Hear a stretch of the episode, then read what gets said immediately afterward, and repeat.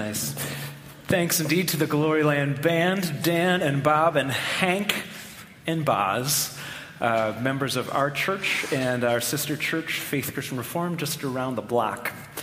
Uh, so, this is part four of our series on the life of King David of Israel. And if you were here last week, I left you all hanging right in the middle of the story of David and Goliath. Some people were kind of annoyed by that when they realized at the end of church that we didn't actually get to the end of the story.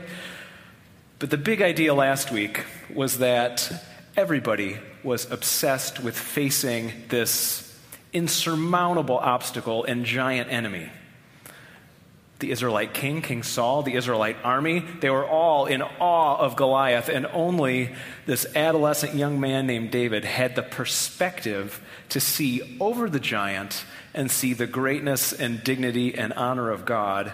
And the way to attain that kind of perspective in life is not by puffing out your chest, not by standing on your tiptoes, not by getting on a higher platform. The way to get the perspective to see God first is by getting on your knees. But Goliath did cut a pretty imposing figure. The Bible records that he was north of nine feet tall. I mean, that's really tall. This is a picture of Robert Wadlow, who was born about 100 years ago in Alton, Illinois. He was, in human history, the largest verified, the tallest verified man, 8 feet 11 inches tall. He is standing next to his dad in this picture in Alton, Illinois. Now, his dad is 5'11. That's about my height. He's just a little guy. Did I mention he's 8 foot 11? So imagine if these two guys were going to have a fight. Now, the great thing about Robert Wadlow is, by all accounts, he was a very uh, gentle, dignified, kind human being. But could you imagine trying to fight him? I mean, he would just hold you at arm's length and you, would, you, you couldn't even get within three feet of him. According to the Bible, Goliath had several inches on the very tall man in this photo. When Goliath came into battle, the Bible records he wore more than 200 pounds of body armor. That's a lot of protection. Okay, 200 pounds worth. In addition, he had giant bronze greaves protecting his legs. So short people like me couldn't even like, you know, hack around at his knees. That part of him was protected. He had a bronze spear that he left slung between his back in addition to his, his sword. And the end of his spear weighed 25 pounds. Have you ever picked up a 25 pound dumbbell to do curls? Now imagine that much weight was on the end of a nine foot spear, and the person who had that spear could hurl it 40 yards with the accuracy of Aaron Rodgers. Well, maybe Jay Cutler, but, but he was pretty accurate right, with his giant, deadly spear. In addition, Goliath in front of him had a full grown man who was his shield bearer. So the guy, there was a guy standing in front of him with a six foot tall shield just to maybe protect any blind spot that this giant man had.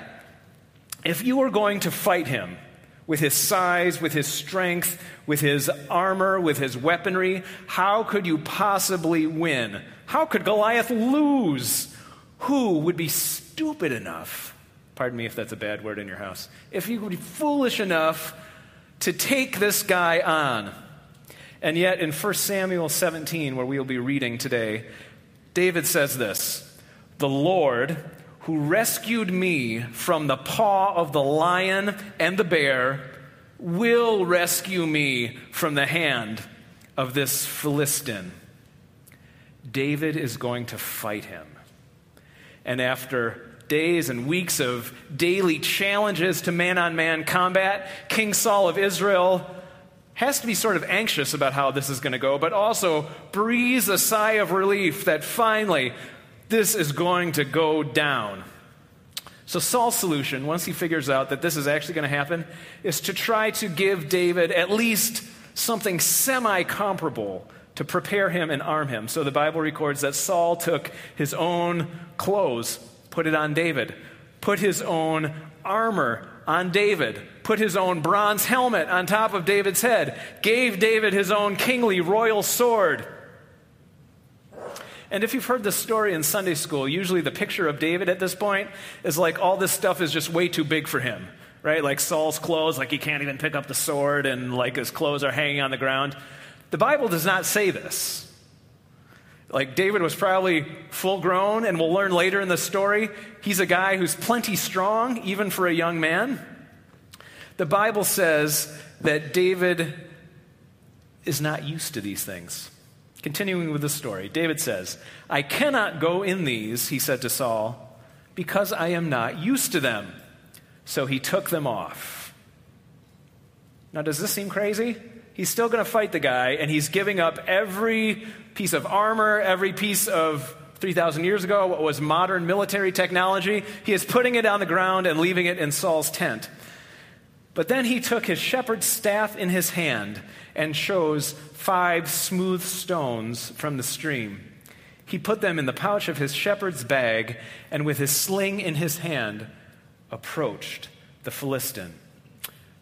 Now, the scene here is that about three quarters of a mile away, on two adjacent hilltops, the armies of the Israelites and the Philistines are encamped, and in the, in the bottom of the valley, is where they would theoretically meet for the battle.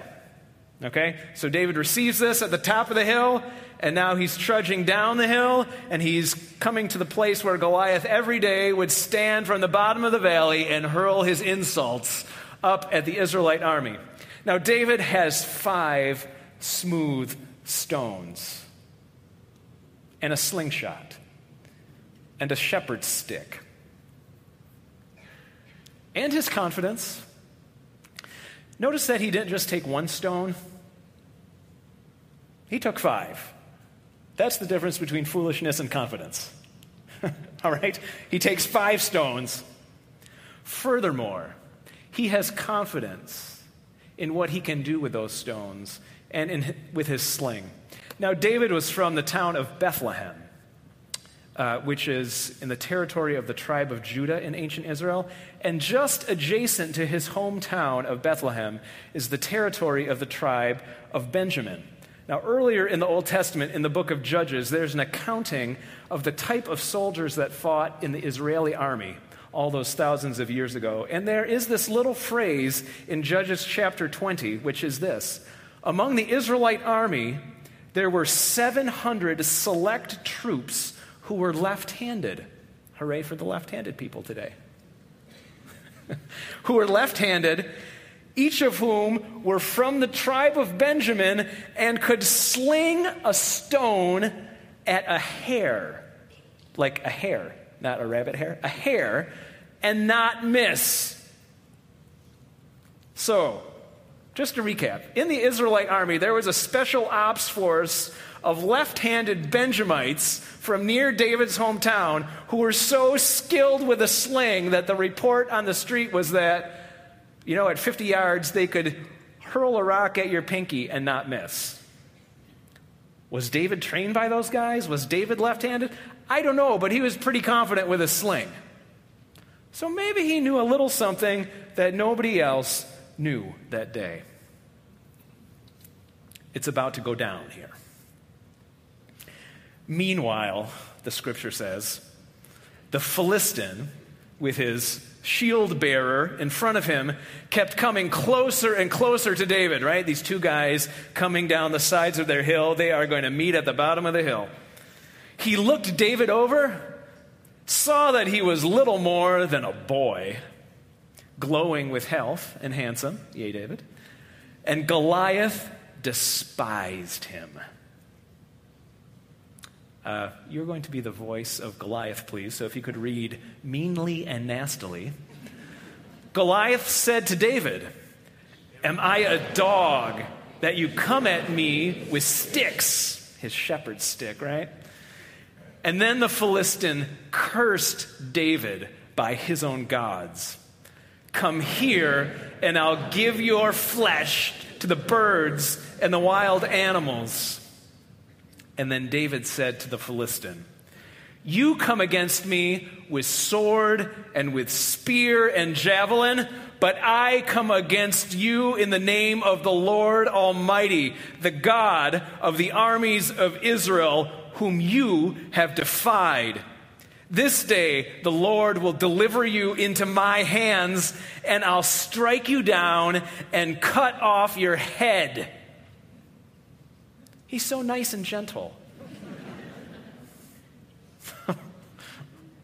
this very day, the whole world will know that there is a God in Israel. All those gathered here will know that is not by a sword or by a spear or any technology that the Lord saves, for the battle is the Lord's, and He will give all of you all into our hands. Trash talking is really fun. Present day, 3,000 years ago, the difference of biblical trash talking is biblical trash talking happens because God is the subject. Right? This is not Michael Jordan saying as he runs down the court, I'm going to dunk on you next time down the court. This is David not saying, I'm the best slingshotter in all of Israel. Maybe he is. This is David saying, You are not going to win because the honor and dignity of God will not allow you to win. Big difference here.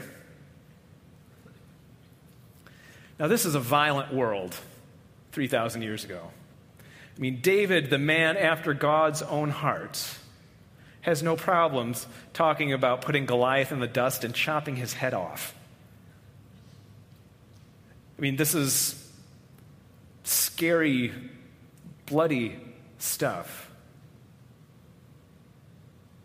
And yet, in our own world, we live in some scary and bloody times.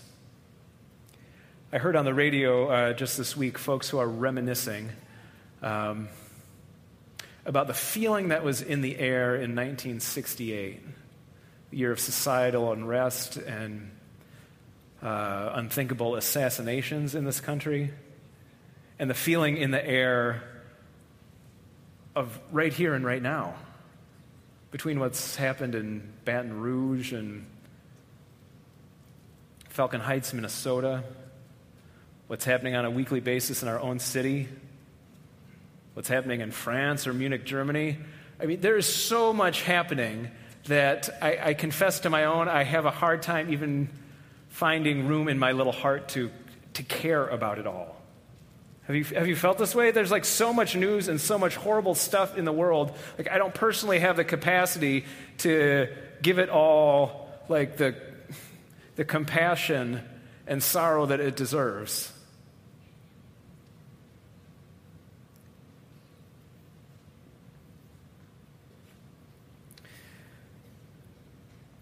So, the violence of our age, even though the technologies are different, because human nature has not changed, perhaps is not so much different than the feeling that was in the air 3,000 years ago. It struck me this week, though, that in this violent time that Goliath and David had so very different approaches. Goliath had all this latest and greatest armor and weaponry and technology, and it was all weaponry that had been forged in fire. I'm guessing there's no blacksmiths in the room. Blacksmith, anyone? No. No blacksmiths in the room, right? But Goliath had all this stuff that 3,000 years ago was new to humanity to be able to put steel and fashion it and form it and turn it into an amazing blade or an amazing spearhead. Everything that Goliath had was forged in the fire. It had been made newly and recently. It was the latest and greatest. David, on the other hand, when he chose a weapon, chose these five smooth stones how do smooth stones get smooth in a river? Overnight? In a week?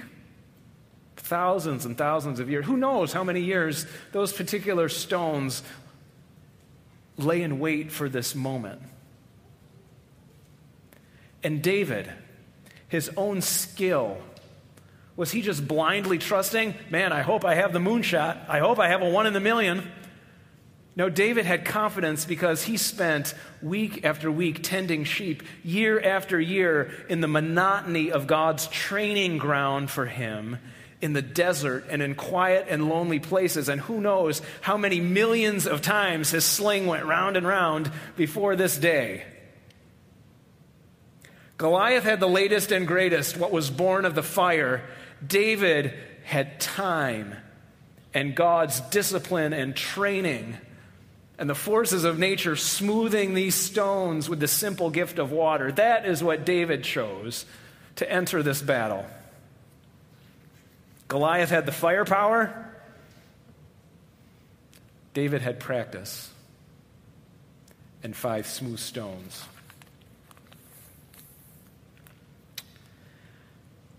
Here's how the story comes to its apex as the Philistine moved closer to attack him. David ran quickly toward the battle line to meet him, and then reaching into his bag and taking out a stone, he slung it and struck the Philistine on the forehead.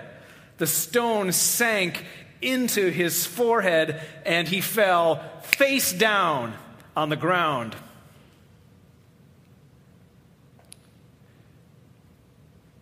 So David triumphed over the Philistine with a sling and a stone. Without even a sword in his hand, he struck down the Philistine. David ran and stood over him. He took hold of the Philistine's sword and drew it from the sheath. This is how I think David's pretty strong. He picking up the giant sword. And after he had killed him, uh, he cut off his head with the sword. And when the Philistines saw that their hero was dead, they turned tail and ran.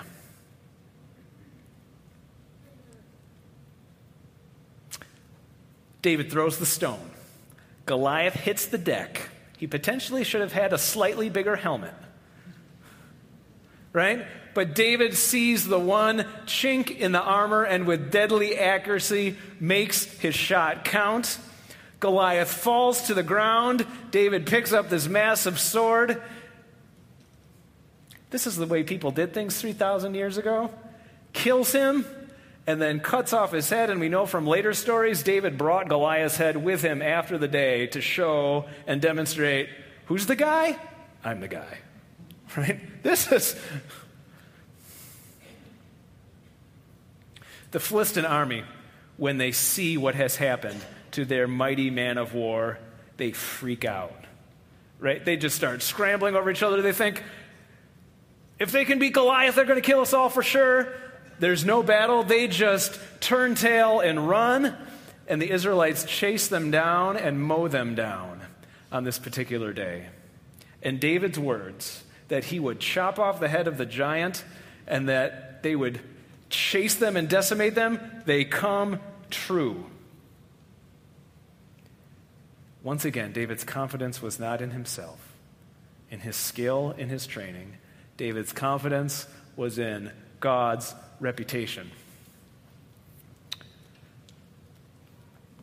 Now, I could make this a, a decent sermon at this point about defeating the giants that you're facing in your life, but that's not where we're going here. I could say David had a big problem, right? Goliath. But David had faith, and you have big problems. I have big problems. And we need faith, and we can take down these giant problems. There's quite a bit of truth in that. And maybe that is the case for you and what you are currently facing. But some of us who have lived following Jesus for a while, for quite a while, there have been times in our life where we have faced a monumental challenge or a giant of some kind or a grief or a loss or something just goofy or sinful that we have done. We have faced something in our life and then we have taken our best shot at it and we have let our stone go and we have prayed and we have hoped and we have had faith and then we still missed and the giant didn't come tumbling down, and the giant didn't die in a day, and the giant wasn't immediately defeated. A quick and decisive victory is not what is promised to us as Christians in every and all situations. Does that sound like bad news? It's the beginning of the good news. We are not promised a quick and easy and decisive victory in each and every challenge and difficult situation that we face, brothers and sisters in Christ. We do not live for victory like David did in this situation. Instead, we have something better. We live from victory. You hear the difference here? We're all facing stuff. We don't necessarily live for victory over every circumstance and situation. We live from the victory of Jesus Christ, the Son of David, who gives us the grace to live through and beyond everything that you and I are facing here today. David won an awesome victory over Goliath that day. The Israelite army won an awesome victory over the Philistines.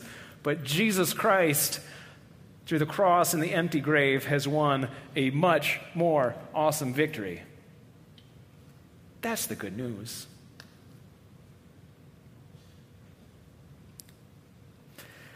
There's a contemporary author whose name is Malcolm Gladwell. Uh, he writes business books. He's uh, kind of dabbles in social science. A few years ago, he came out with a book called David and Goliath. It's a kind of okay book. Uh, there's a lot of interesting stories in it, but his thesis in the book is that when folks are underdogs or face some kind of deficit in life, like say you have a learning disability or dyslexia, that it's very often because of the de- deficit that you face, the challenge that you face, your difficulty, that you can find some new or creative or inventive way to push through your challenge into the rest of life. He tells several stories about business executives who have huge personal problems, who get through those problems and achieve worldly success. And of course, the first story he tells, Malcolm Gladwell, is about David and Goliath. And his thesis is that no, it wasn't that David was just an underdog. Don't feel sorry for him that he didn't have Goliath's military technology because David was pushed to get creative with the minimal weapons that he had. Now, there's nothing spiritual about this book. There's nothing like particularly God oriented about this book. He gives a very humanistic explanation about why underdogs triumph and why David triumphed on this particular day. There's a glimmer of truth in this idea, however. That it's through our very weak spots and challenges and personal deficiencies, and I could even go so far as to say our sin and moral failure, it's through our issues and our problems that create within us the opening and the window for us to know that we need God's grace and God's presence and God's love as much as we do. Do you hear that, friends? How do I know that I need God? Because I'm aware of what a jerk I am. Right? If I was a perfectly good Christian boy every day of my life, would I know I need God as much? Is this an excuse to go sin and do bad stuff? Absolutely not. By nature, you have already done more than enough stuff to let yourself know that you really need God. Amen?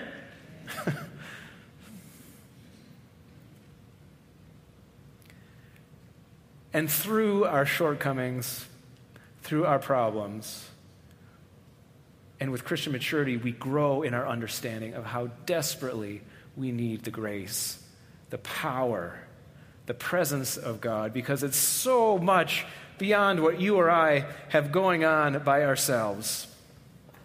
We are tempted always to go seeking after a silver bullet, something that will solve our situation, that will bring a quick end to the giant we are facing. The Christian life is not full of silver bullets, it is full of years out in the desert practicing throwing those stones.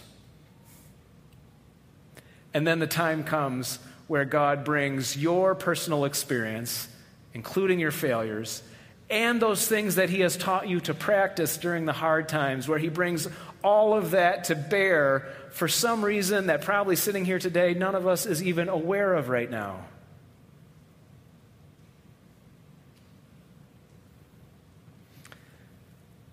Goliath and the world majors in weapons of violence. How can I win a quick and easy, decisive, destructive victory? But in the church, following in David's footsteps, following in Jesus' footsteps, we major in weapons of grace. We all have a fight to fight. Hear that loud and clear. But what you choose to arm yourself with, how you choose to pursue the fight and the challenges in your life, that is what makes all the difference. What are the weapons of grace? It's different for all of us because we all have different spiritual gifts. We all have different hearts. We all have different aptitudes. We all have different passions and enthusiasms. We all have different experiences. The grace God gives each of us is all different. But rest assured, friends, if you are following Jesus, you are armed to do battle with the weapons of grace. One possible weapon might be an ear that is quick to listen, a tongue that is slow to speak. Another possible weapon of grace is a desire to serve anonymously. Another weapon of grace might simply be your capacity to get dirty, to do simple things Another weapon of grace might be your ability to be patient and absorb the anger of other people. The weapons of grace are difficult to come by. It takes time to lay your hands on them. They are spiritual in nature. They are never destructive, they are always constructive. They are never reactive and defensive, they are always proactive. Weapons of violence impress the human eye, weapons of grace impress the eyes of God. It could be that you wield the weapons of grace simply over a cup of coffee or by sitting down to listen. But you know, and the Holy Spirit will make it plain to you if you ask for His help. The Holy Spirit will whisper to you and how to do this daily battle with your particular weapons of grace.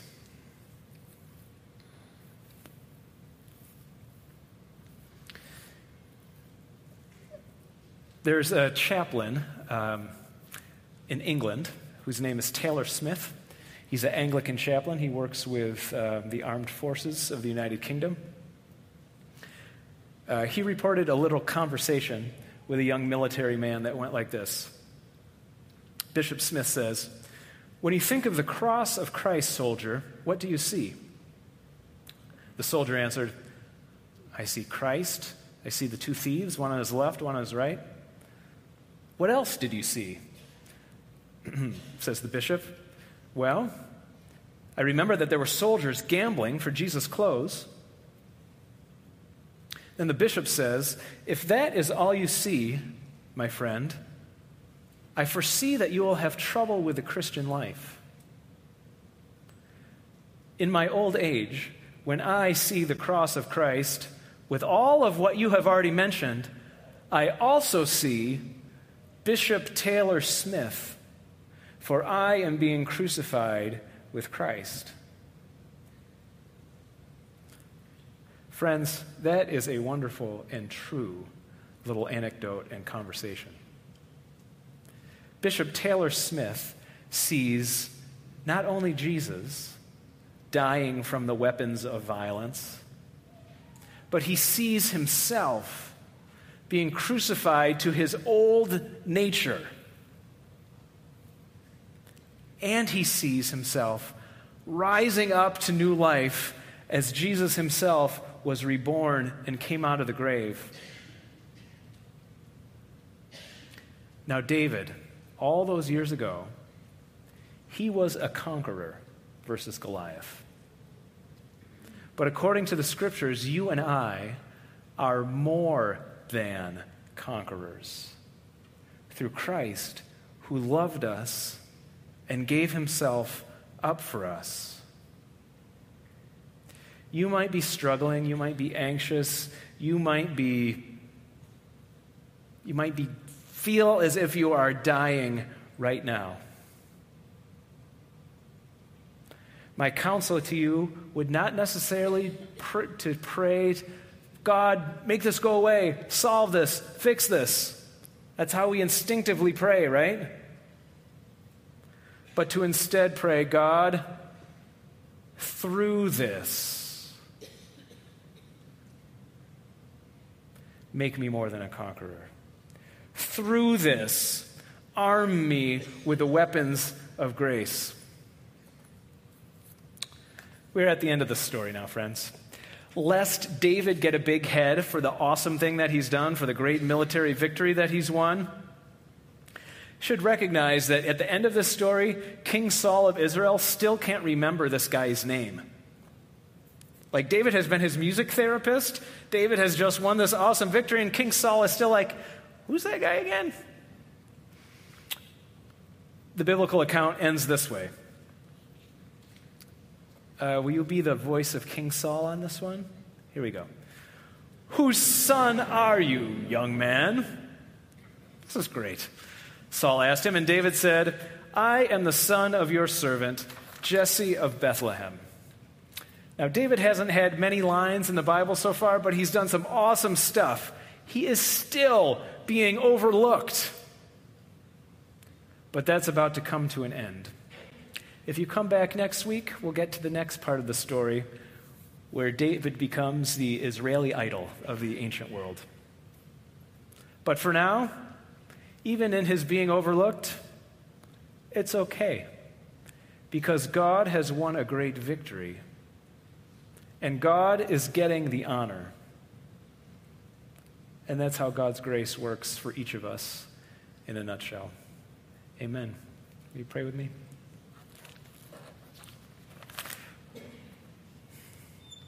Lord, we are thankful for the mysterious ways in which you work. There are stories in the Bible where your victory and your power come suddenly and swiftly and clearly.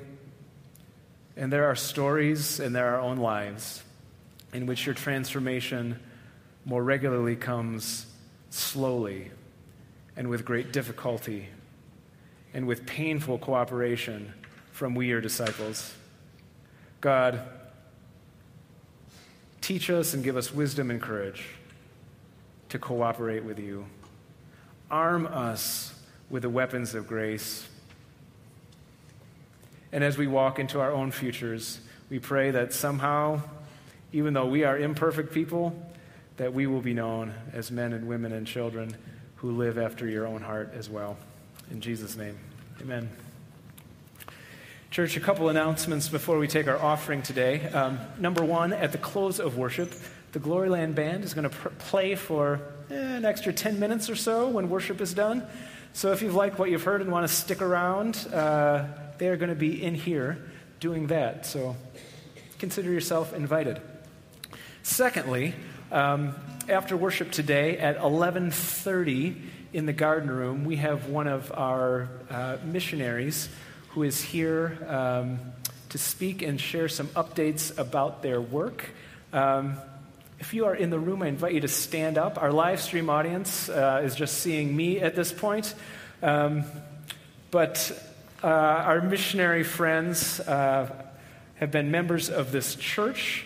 And uh, the, over the last six years or so, we have been supporting and from a distance uh, praying and, and uh, mentoring and supporting in many ways. Um, a lot has happened in their lives.